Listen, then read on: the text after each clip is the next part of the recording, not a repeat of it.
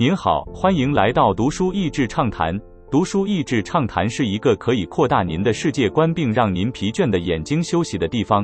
短短三到五分钟的时间，无论是在家中，或在去某个地方的途中，还是在咖啡厅放松身心，都适合。这次要介绍的书是《苍蝇王》。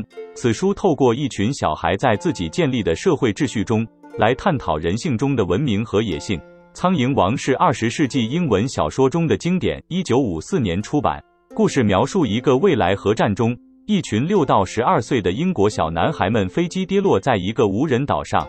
一开始们孩子自行建立了一套社会秩序，一方面等待救援，一方面在这个没有大人的小社会中尽情玩乐。随住几个事件的发生，不同于电影《蓝色珊瑚礁》的浪漫情节，岛上的孩子们的小乐园逐渐崩坏了。整本书不长，但写得非常流畅又有画面，无怪是当代英文小说之中的经典。作者威廉·高丁也为此获得1983年诺贝尔文学奖。苍蝇王是孩子们感觉到岛上有野兽时，造起了一个象征性的祭物。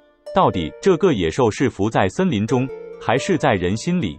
我很喜欢作者结尾的方式，不刻意的批判，但借由最后意外出现的一个人物眼睛所看到的事物，让读者反思：或许真的有野兽，或许其实就是我们。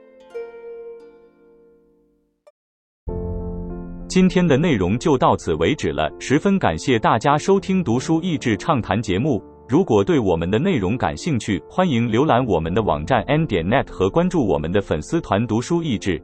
也可以分享给您的亲朋好友，欢迎继续关注我们下一期节目，下次见。